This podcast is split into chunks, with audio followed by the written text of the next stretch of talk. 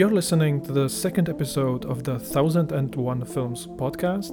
I'm Ondřej Pavlík and I'm the host of this podcast. Here I talk with film critics, filmmakers, academics, and all kinds of interesting people with thought provoking perspectives on cinema. This podcast is usually in Czech. However, there will be special episodes with English speaking guests, like this one. In this episode, I talk to Colin Burnett, Associate Professor of Film and Media Studies at Washington University in St. Louis. Colin just finished a series of lectures called Serial Bonds here at the Masaryk University in Brno. So, naturally, when I sat down with him, we mostly discussed his thoughts on the James Bond franchise and seriality. But we also touched on the field of franchise studies, neoformalism, or even art cinema. This podcast is a part of my Substack of the same name, 1001 Films or Tisíc jeden film in Czech. So consider subscribing uh, if you don't want to miss on new podcast episodes and articles. Now I hope you enjoy my talk with Colin as much as I did. Let's get to it.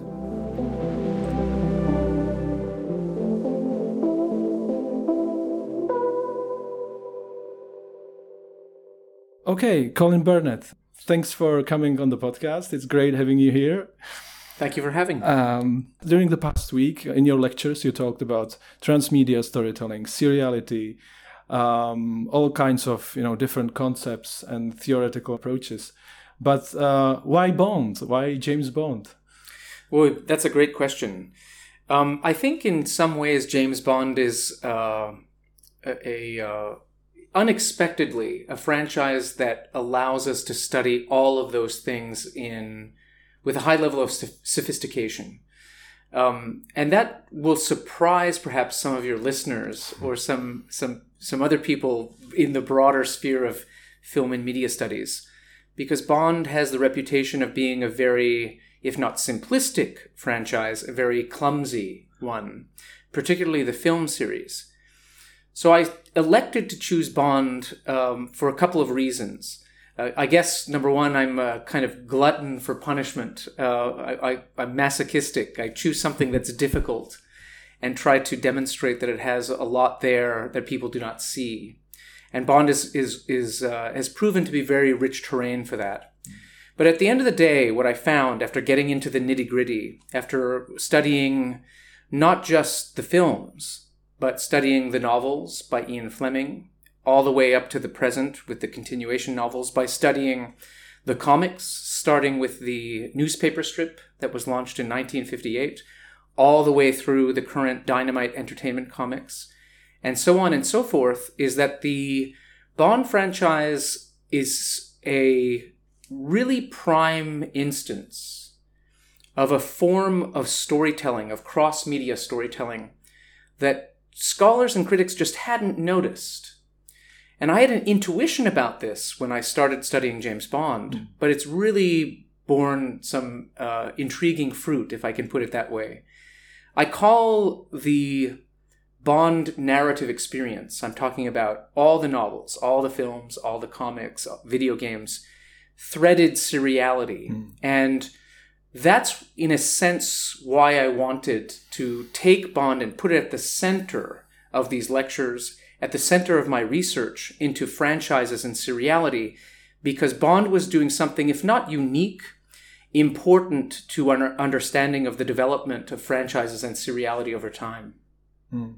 You also talk about world telling, and uh, you say it's a very you know important aspect of the Ian Fleming novels as well, and then maybe uh, even the films. Uh, how would you describe uh, this kind of world telling on the case of Bond? Well, some of your listeners will be aware of the, the, the concept of the formula, the James Bond formula. It's often what sells people on the movies, let's say. The idea that Bond always drives an Aston Martin, mm-hmm. always drinks a martini, shaken, not stirred or in the case of the Craig movies, a Vesper martini. Uh, will always globetrot, travel around the globe. Will always meet Q, M, and Moneypenny. This is what we tend to call the James Bond formula, a kind of set series of stock scenes, objects, and so on that uh, attract us to to the Bond franchise. They're very reliable in their use of this formula. And the Bond franchise is not alone. I mean, the Marvel Cinematic Universe has its own formula now. What I thought, though, would be intriguing is not just to talk about the fact that these things appear in the movies, but to find a kind of uh, approach, analytical approach, that would allow us to study the work that these things do on us when we're watching a movie or reading a novel from moment to moment. And I think, for instance, you mentioned the fact that they're in the novels. The Fleming novels are very important for launching this world this world that has sort of high end items, mm. uh, lush, exotic locales. Uh, there are long passages in, in novels like Live and Let Die of, of James Bond swimming under the water and just describing how the, how the water comes over his flesh. And I thought this is truly one of the things that, that appeal to us, not just in Bond, but in all franchises. The notion that there is a world being not built, built before the movie was even shot or the novel was even written, but told to us mm. as we read or as we listen or as we view. And um, uh, I call that world telling as a variation on the concept of world building.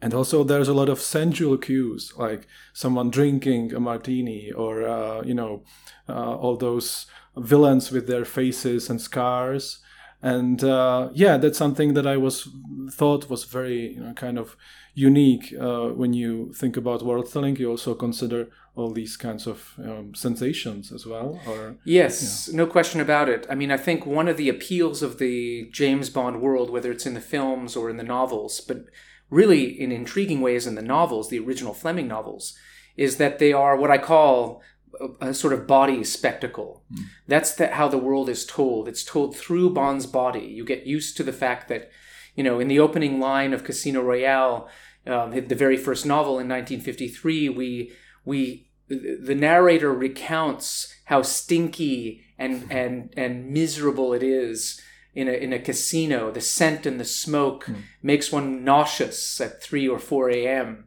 Uh, this opening line, in, in a sense, conditions the world that we come to encounter in due course. And it's not just a world of, of kind of perversity and nausea, it's a world of beauty, it's a world of sensual, fleshly experience. And um, I think it's truly one of the appeals of the James Bond novels. The, look, the Bond novels very early on became known for uh, a kind of nasty trilogy of things or triumvirate of things hmm. sex, sadism, and snobbery, as one critic put it. And in, when, the, when Bond was adapted to films starting in 1962, the producers of the films realized we need to exploit this on some level. And what they did is therefore played up a certain kind of sexuality. The opening, the scene where we're first introduced to the Ursula Andress character, Honey Ryder, emerging from the iconic scene emerging from the Caribbean Sea is an exact replica, a, cinematic version of what Fleming was doing, the, making this a body spectacle, a world where every time we watch a movie or read the novel, we're going to get titillations of the flesh. Mm. And um, I think that's that's a crucial element of understanding the Bond franchise generally and why it's appealed mm. for so long. Mm. And would you say your sort of model of world telling is also applicable to other franchises? Because there may not be, you know, as uh, so strongly about you know bodiless spectacle as Bond, let's say. Yeah, it, it what I tried to do with this lectures and what I'm going to do with the research as well. Mm. Is launch a sort of approach, a, a, a research a program, set, a set of yeah, a yeah. research program, a set of questions or a, a set of tools that hopefully others will bring to other franchises. For me, when you ask the question, what's the world telling like in James Bond? The answer is body spectacle. Mm. But if you were to look at, for instance, the Lord, the Lord of the Rings franchise, uh, that's a very different spectacle. There's a, there's a there, or different world that's being told. Yes, there's body spectacle, but one of the things often touted uh, as a result of Tolkien's writing, as a result of the way the Peter Jackson films are shot, produced, and and edited and so on, is that you're getting you're encountering encountering a fantasy world of magic, of of supersized monsters, of uh, the encounter with uh, uh, uh with bodies with with entities that are thousands of years old, who who exist over vast periods of time. The question of how that that world is told is leads to a very different set of answers. Uh, by and large, when people talk about worlds in media studies, they talk about um, they talk about fantasy. They talk about fantasy properties. They talk about science fiction properties. Uh, what I wanted to do a little bit is sort of suggest with this research that uh, it's not just fantasy and sci-fi properties or, or franchises that create worlds. It's it's properties like James Bond who are more grounded in our mm. reality too. But I hope that others would take this and approach other franchises that are a little bit more um, otherworldly. I put it that way. You also say that uh, we, as consumers or viewers, are pattern-seeking animals. You know, we like to uh, notice patterns uh, that appear over and over in, uh, let's say, the same franchise, as in the case of the James Bond films and James Bond novels. Uh, of course, there's also variations and all kinds of stuff, you know, differences. And um, it seemed to me, as you were talking about it in your lectures, that this is the kind of, uh, or this is the preferred way of sort of consuming or viewing James Bond, according to you, because you also say that we take pleasure in discovering these patterns. But that, that may not always be the case, I think, in, in cases of fans, you know, um, basically insisting on some kind of original true James Bond, and then there are differences, but they don't, you know, uh, agree on with them or they don't accept them. Maybe. Just to back up a little bit, um, the lecture started with a question which is, uh, to me, fundamental. That uh, you know, if one is going to study franchises of any kind, any franchise, or the f- franchise phenomenon in general, one ought to be interested in this question which is why is it that franchises appeal to us? This, to me, is the fundamental question.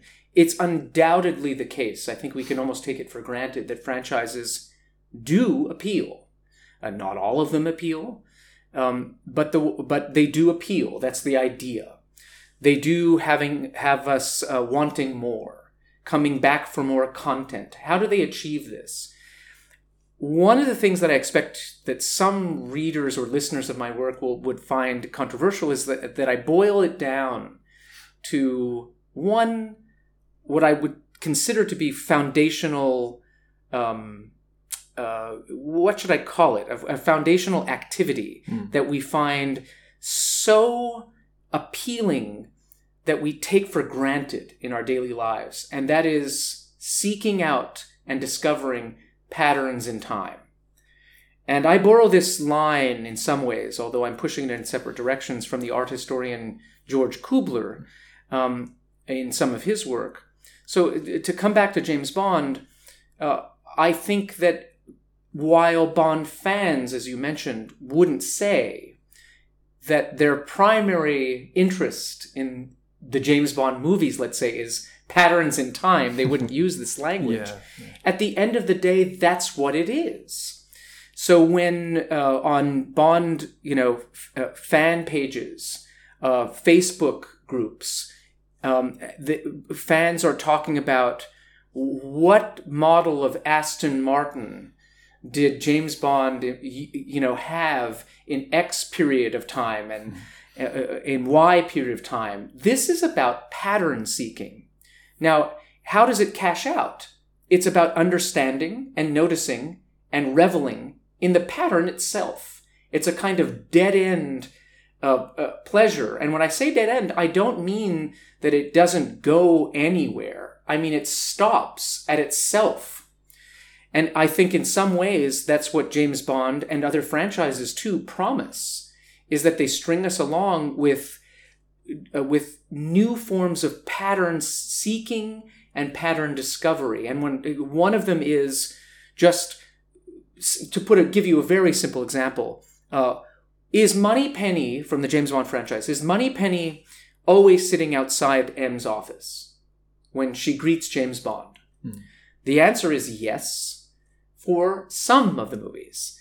And then realizing that they need to vary the pattern. The filmmakers in the 70s, for instance, start to send her out into the field. Mm-hmm. Her office uh, her, her, her desk outside of M's office is located in some exotic setting in South America. That's creating a stimulating variation on an ongoing pattern that has no cash out in terms of a development of Moneypenny as a character, but cashes out in terms of simply noticing a change in a, in a routine or ritual that we've come become used to.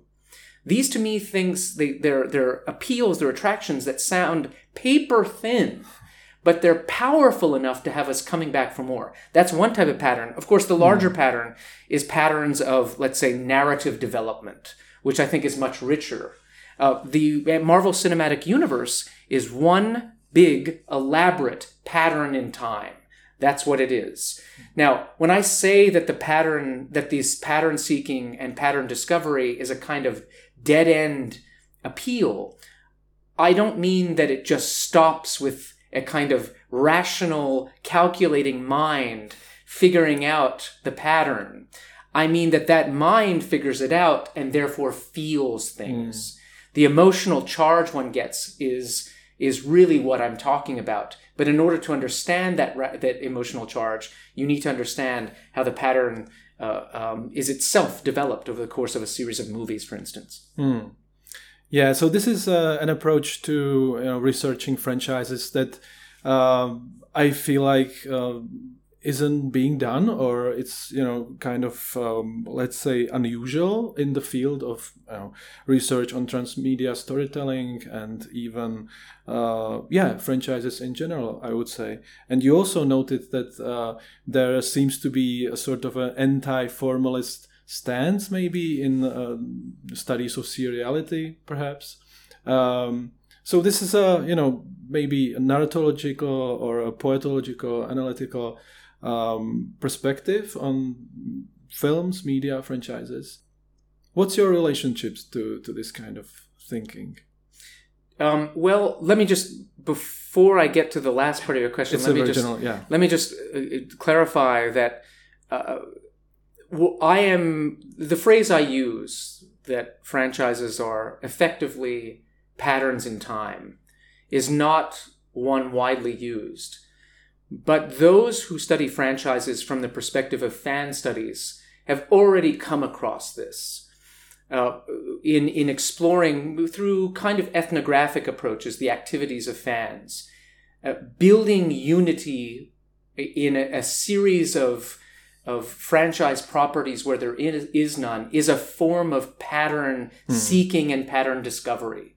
It's in some cases imposed upon the franchise from the outside. It's a form of creativity that's a super added interpretation.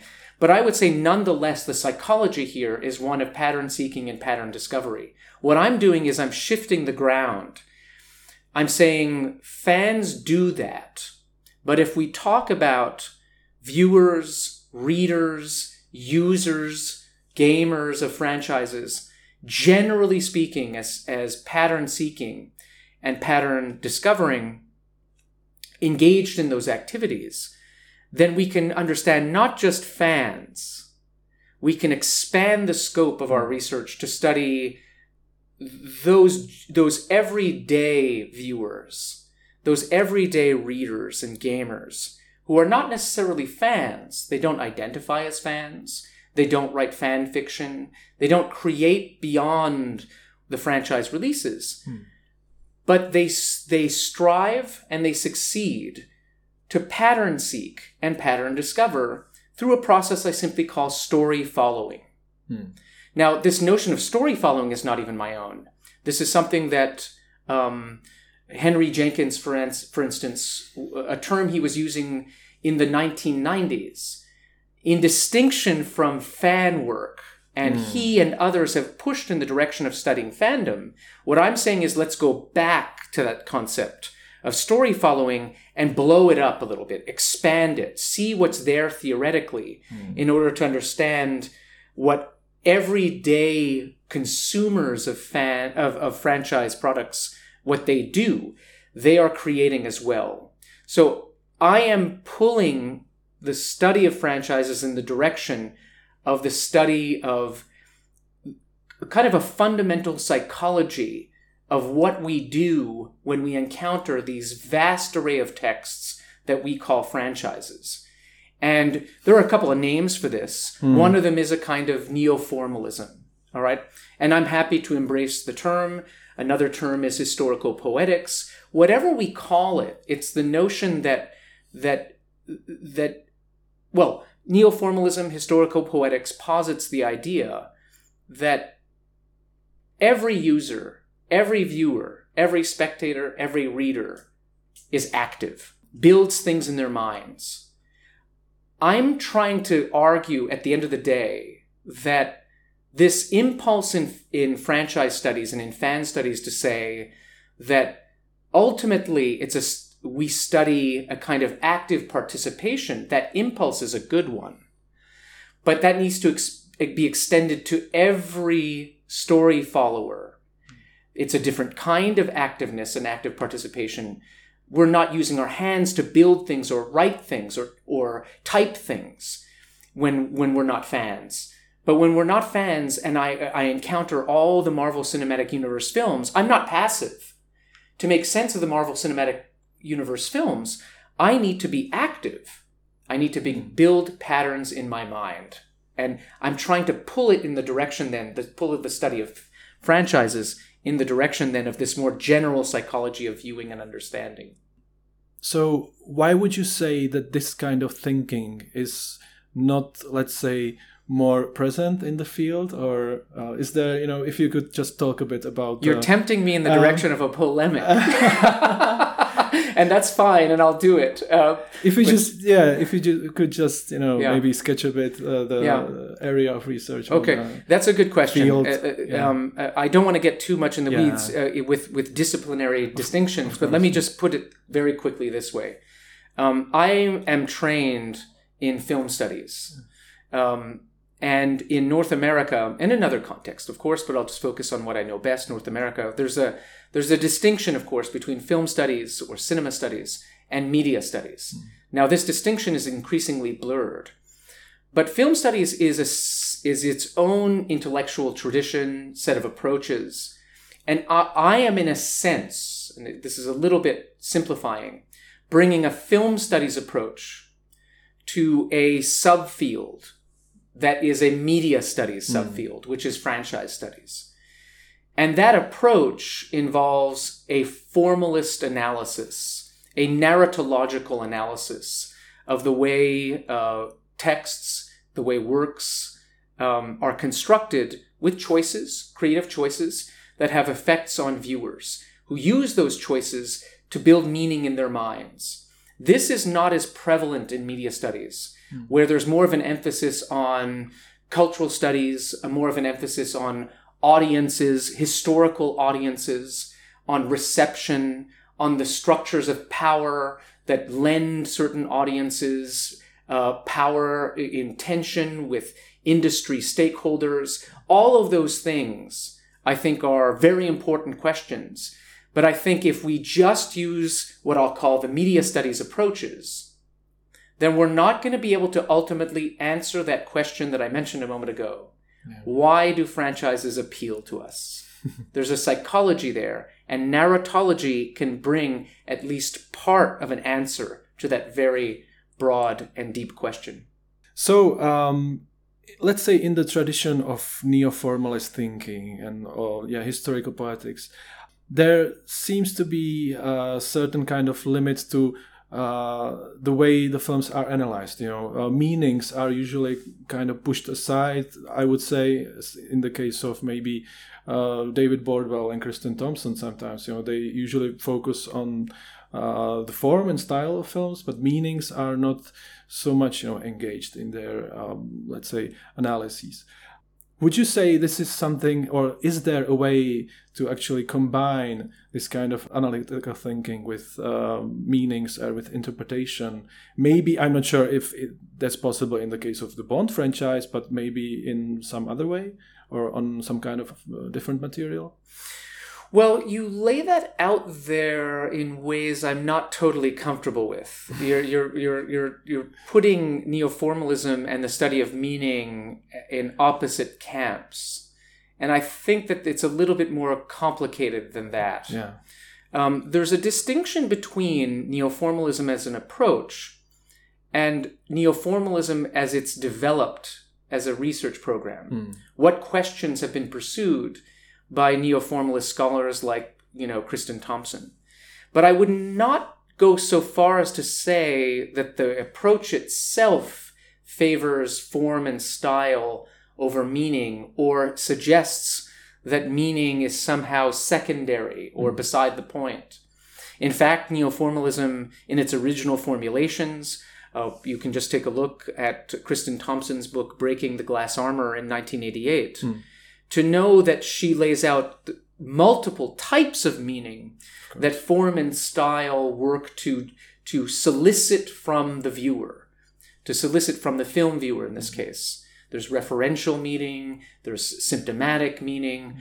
These different types of meaning are relevant to the, to the study of form and style. Now, I'm not saying that Kristin Thompson then used this to go out and study all these types of meaning in every single sense. That's the work of all of us who come from the next generation, perhaps, to do. Um, so, uh, what I'd say is this in some ways, I am interested in, in not just applying neoformalism uh, in its original formulation, because neoformalism in its original formulation is an approach with multiple methods. It simply says, uh, we're going to posit a set of assumptions, like the assumption of an active viewer, and then goes looking for the appropriate tools to study that phenomenon. It's kind of open ended. It's not a dogma or a doctrine. It, it, it really is a, a just a general cluster of assumptions that if we can all agree on and pursue, then we can go off each on our own and find different tools for exploring how those assumptions cash out in different areas of film and media. In my case, uh, I'm studying something that, you know, Kristin Thompson wrote a book on the Frodo franchise, for instance, and wrote a book of the, the Lord of the Rings franchise. The book is called the Frodo franchise.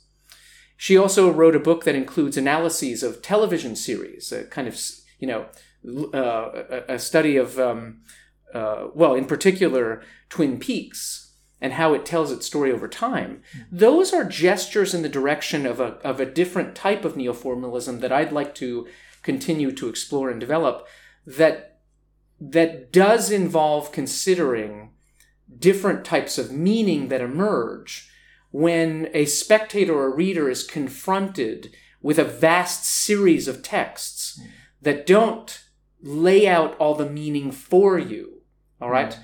That you sometimes have to actively negotiate and interpret in order to make sense of what's happening.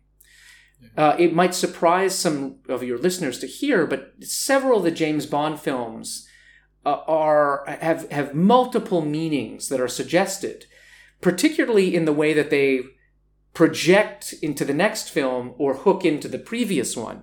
They're not exactly clear on the connections. So I can't just analyze the meaning or the style and form in individual movies.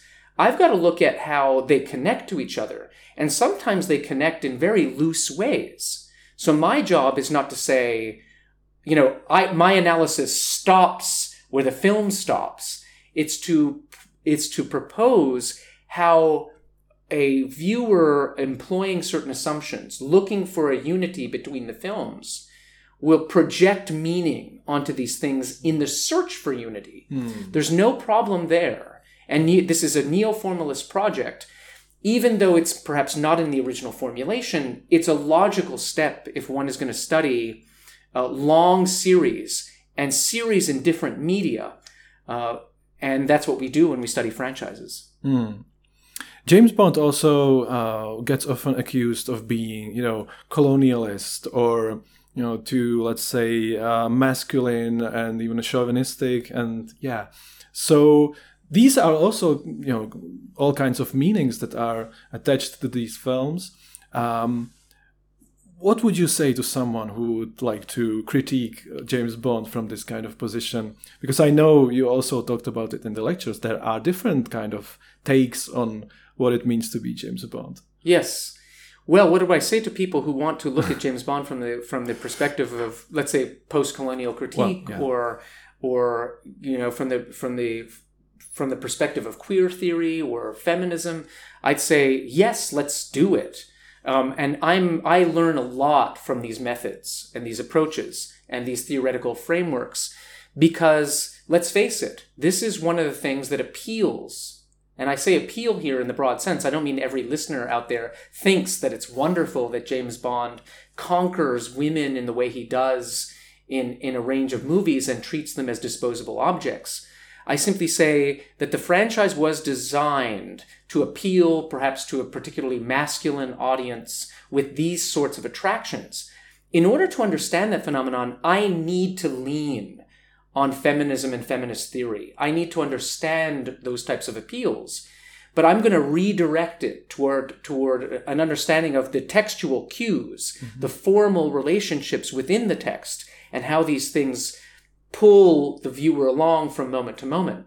In a sense, I'm greatly indebted to a range of theoretical paradigms that I'm suggesting we need as part of a broader set of for- neo-formalist assumptions to understand a phenomenon like James Bond, which is colonialist, which is racist, which is uh, anti-gay, anti-black, anti. You just go down the line. I can't ignore it. But my job is not to step up and suggest that the only thing we can do is critique James Bond for these things. I am open to that, and I think it's it needs to continue to be done. But to the that shouldn't suck all the air out of the room. One of my favorite expressions is "let a thousand flowers bloom," and I think that's that while some scholars should be should approach Bond, Bond from the perspective of critique and the study of representation, I think that there are a range of other questions that are germane to those, but that push in the direction of trying to comprehend the, the viewing practice, the construction, and dare I say, the art and craft of a franchise like James Bond. These questions don't get answered if we just do uh, critique and studies of representation. You just talked about, you know, uh, well, sort of redirecting, you know, or borrowing from some kind of feminist thinking and asking, let's say, different kinds of things, or not stopping at just critiquing James Bond, but looking at a, let's say, bigger picture or, or Or a different picture. or different Yeah. picture. Yeah. Does this change when you look at, let's say, art house cinema? No, I think I, I- this is part of my personal philosophy. It's it's what I like to do. Um, uh, I, I think part of your question is designed to get at what how how it is I think that style and form ought to be studied. And you know, studying a franchise is different from studying art cinema. Let's say the cinema of the um, the so-called parallel cinema Mani Kaul, um, or the Thai filmmaker Apichatpong Weerasethakul. I- I- Obviously, these are you know art cinema and franchises at the level of storytelling are radically different things. Uh, I think they both ultimately try to appeal to us, but the appeals are different. Uh, now, when it comes to art cinema, I also feel the need to lean on, to learn from a range of critical approaches critical race theory, feminism, and so on, simply because art cinema is not just a trend or a tradition that is about pure aesthetics. Hmm. Neither is James Bond, for that matter. These two phenomena, while totally different, art cinema and franchises like James Bond, they hook into culture. They take advantage of it. They build culture and politics into the form. So, one of my favorite films, I think it's one of the best films in any context made over the last 15 years, is Uncle Boonmee Who Can Recall His Past Lives from 2010. I never tire of teaching this movie. Uh, it feels like it was made yesterday. And it's, it, it remains one of the most difficult things to teach, but also the most difficult things to understand. But one cannot just say that this is a formal structure divorced from surrounding culture, because the very form itself, its design, encourages us to feel, at least for me as a Western viewer, that I don't understand.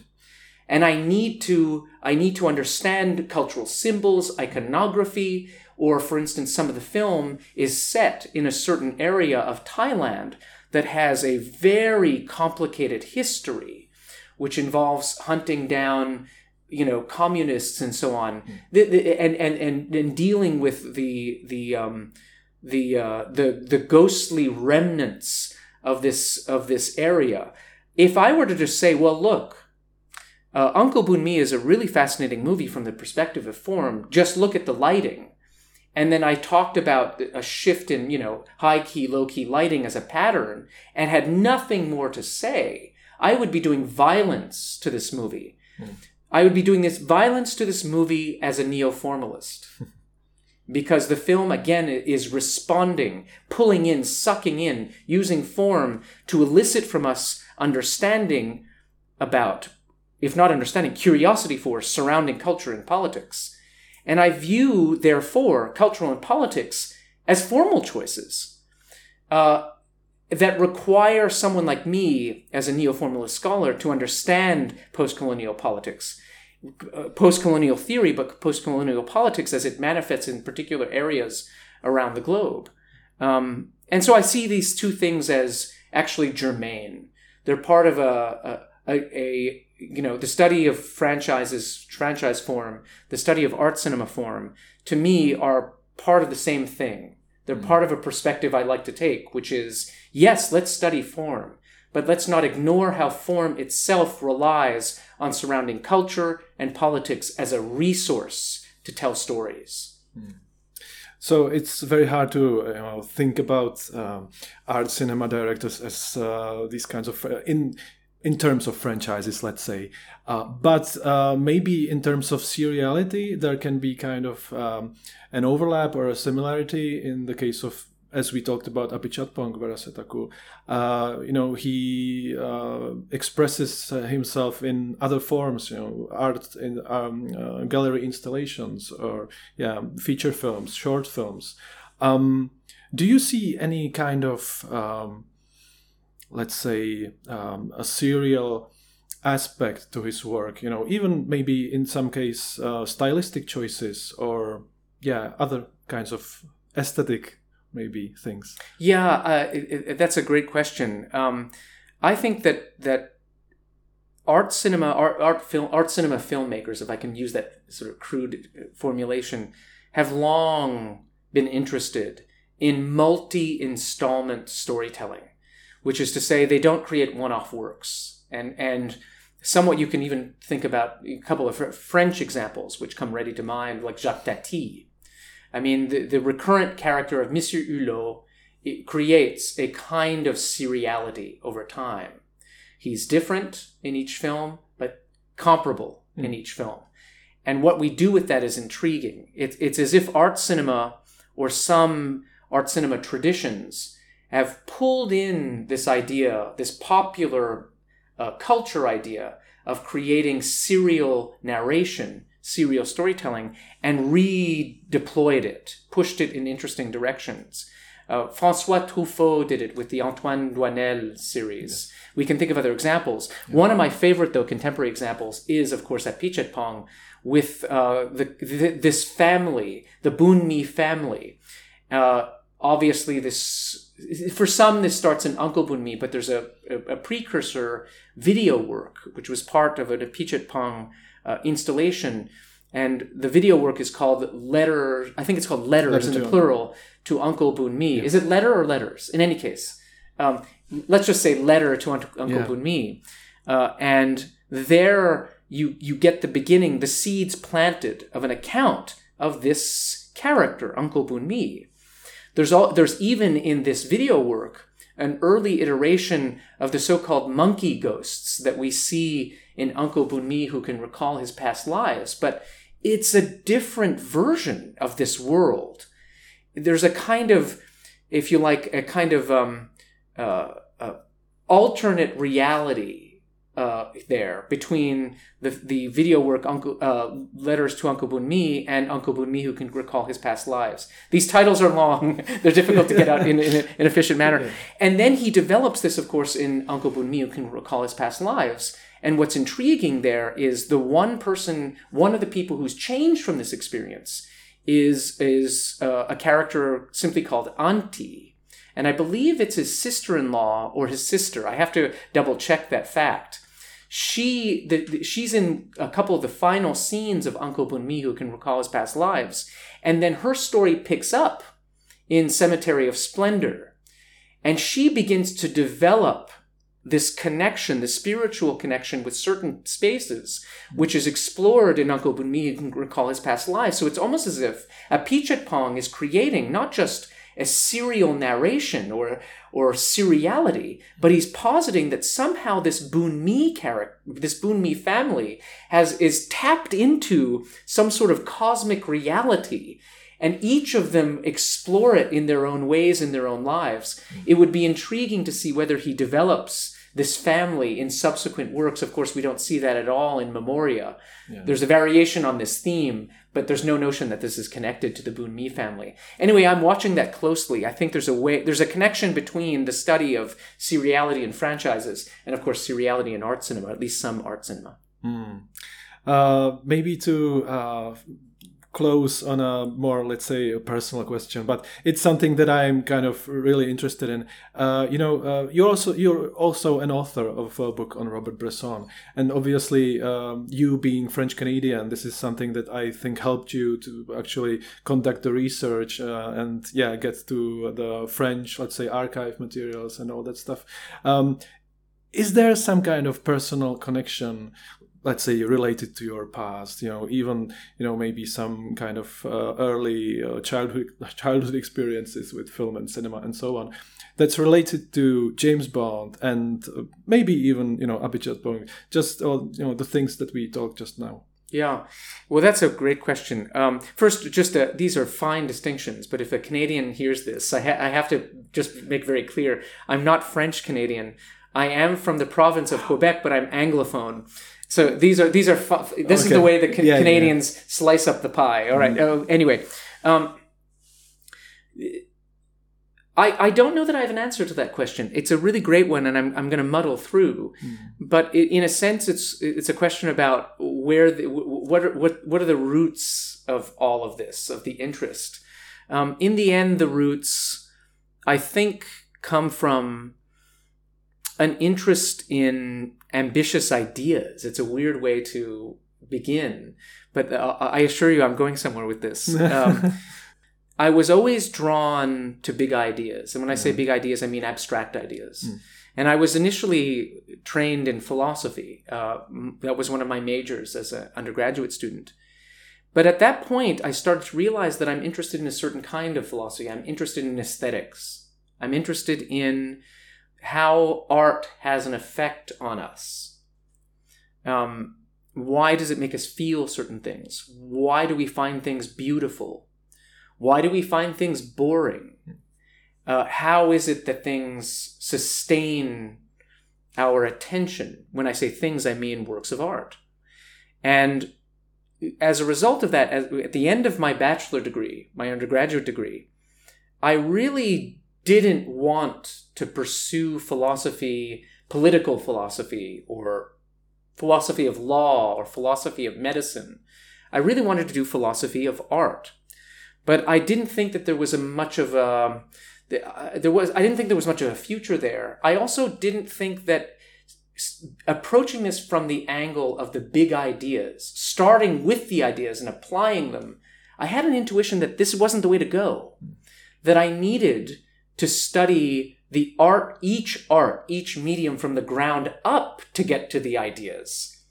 It was a kind of em- empiricist um, uh, revelation to me, or or or or eureka, when I realized, oh, what I really want to do is grasp aesthetics through specific choices that artists make to understand how artists understand how we make meaning, how we feel art. in a sense, I still consider myself something of a philosopher of art, but who's come at it now from the angle of history and poetics and close analysis. Um, but I've never quite let go of this interest in in the bigger ideas. And uh, um, big ideas can be overrated. Um, they can they can send people they can send research programs off the rails, at least in my judgment.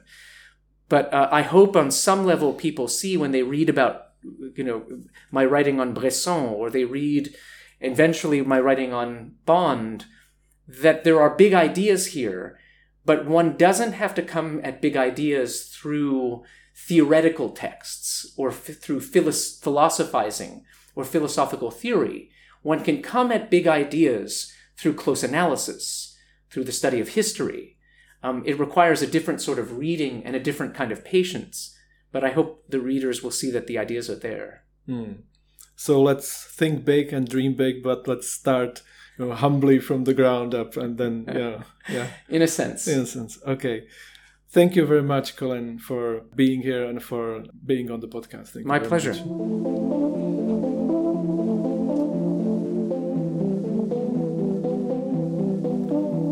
This was a special English episode of the 1001 Films podcast with Colin Burnett. You can follow Colin's writing on James Bond, seriality, and all kinds of different topics on his blog, Moving Patterns.